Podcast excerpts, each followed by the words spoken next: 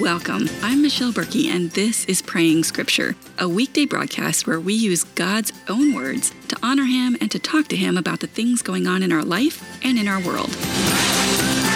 Join me as we dive into episode number 56 and pray our way through Philippians 2 12 through 18. But before we do that, let's open with a bit of worship prayer.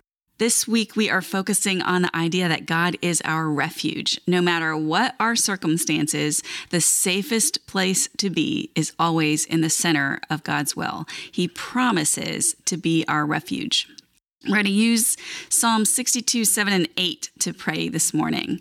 It says, On God rests my salvation and my glory. My mighty rock, my refuge is God. Trust in him at all times, O people. Pour out your heart before him. God is a refuge for us. Selah. Let's pray.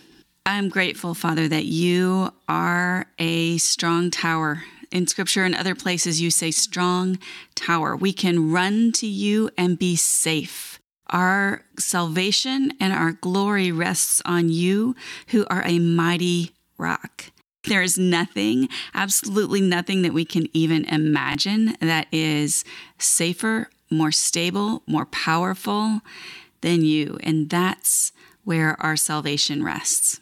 Help us learn to trust in you at all times. Help us learn to come to you in prayer and pour our hearts out before you. You are not, you, you you're not I want to say you're not too big. I'm, I'm going to say it backwards. My brain isn't quite fully awake yet this early in the morning. None of our issues, our problems are too small for you to care about, and none are too big for you to deal with Because you are our fortress, a refuge for us. And in that we rest today. We honor you for that. We praise you for that. As we go forward in this prayer time, I pray that you would untangle my tongue, that you would guide me in what you would have us pray today. Pray that you would bring the people exactly who needs to be with us in prayer this morning, who need that encouragement. I pray that you would change us as we pray. In Jesus' name, amen. We're in Philippians 2. We've been working our way through the book of Philippians in prayer. And today we come to a passage that is verses 12 through 18. For the next few days, we're going to be talking about responsibility, oh, personal responsibility in our spiritual lives, and a word that often makes us cringe discipline. This isn't really a jump to a new topic that's completely unrelated to unity, which is where we've been the last few days. Our passage starts today with the word therefore. So it's linked to the previous discussion. So let me remind you what we just talked about on Tuesday. Paul gave us an amazing description of the deity of Christ, of what he gave up as God to come to earth to be with us as a humble servant. He reminded us that he was obedient to the point of death on a cross, and so has now been elevated to sit at God's right hand and will someday be acknowledged by everyone as Lord. And now he says, because of that, I'm going to give you some practical applications. Because of what Jesus has done for you, here's Philippians 2, verses 12 through 18. Therefore, my dear friends, just as you have always obeyed, so now, not only in my presence, but even more in my absence, work out your own salvation with fear and trembling. For it is God who is working in you both to will and to work according to his good purpose. Do everything without grumbling and arguing, so that you may be blameless and pure, children of God who are faultless in a crooked and perverted generation among whom you shine like stars in the world, by holding firm to the word of life. Then I can boast in the day of Christ that I didn't run or labor for nothing, but even if I am poured out as a drink offering on the sacrificial service of your faith, I am glad and I rejoice with all of you. In the same way, you should also be glad and rejoice with me. there is a lot in those verses. Looking back on it, as I read that, I think I should have split that up into several days, but here we are. We've got it all today. So let's get going.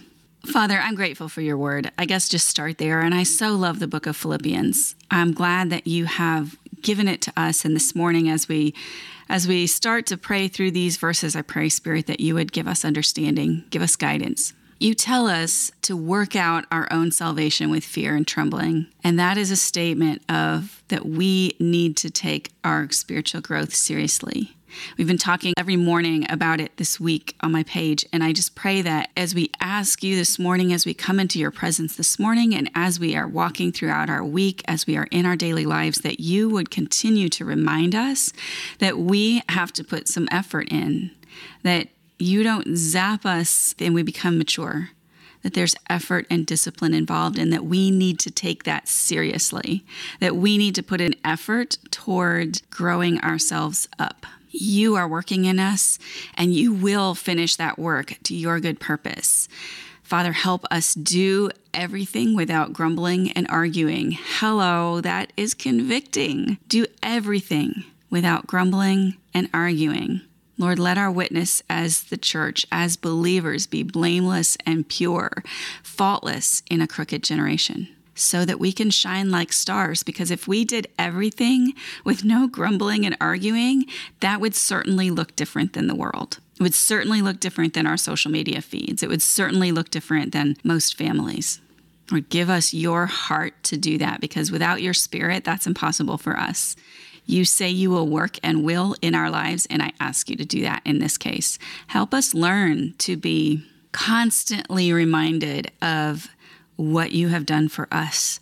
Because if we are overwhelmingly grateful for that, we won't grumble and argue about small things that happen in life. So help us learn to live like that because of who you are and what you've done for us.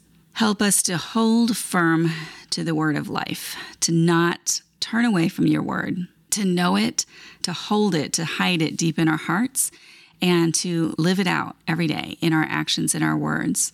So that Paul can boast, but in our, so Paul was writing to the Philippians and he was saying that he wanted to be able to say before you that he had run his race, as we all want to say, that we have done what you have asked us.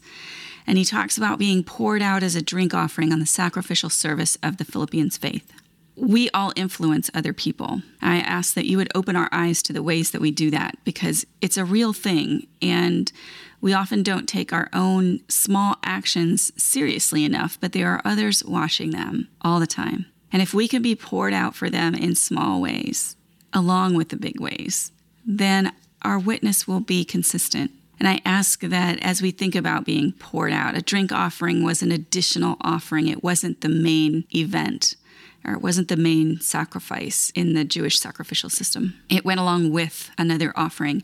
And that's what Paul's saying is I'm not the big deal here, but you are.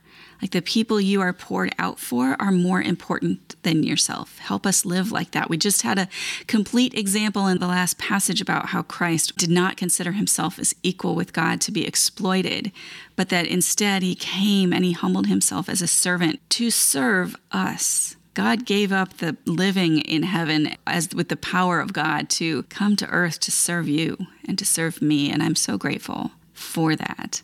I ask that you would constantly sink that into my heart so that I can be reminded and that that overflows in my willingness and eagerness. And yeah, maybe those are the two words. Obedience is another one, maybe in serving others, to be poured out for others. Lord, let us rejoice in our own work, in your work in us, but also in your work in others because of us. Help us to see with spiritual eyes the things that we do each day and how they impact those around us.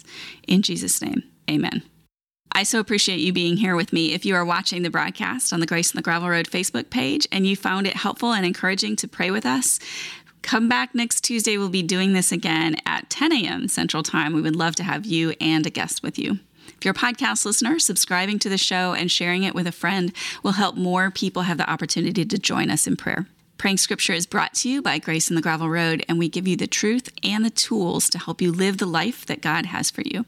My heart is that as we pray together, that we will both grow in our prayer lives, that God will use this time to direct you in your life as He uses it to direct me in mine. And I pray that He will answer these prayers in mighty, mighty ways. But most of all, most of all, I want you to fall deeper and deeper in love with the God who gave us these words. In Jesus' name, amen.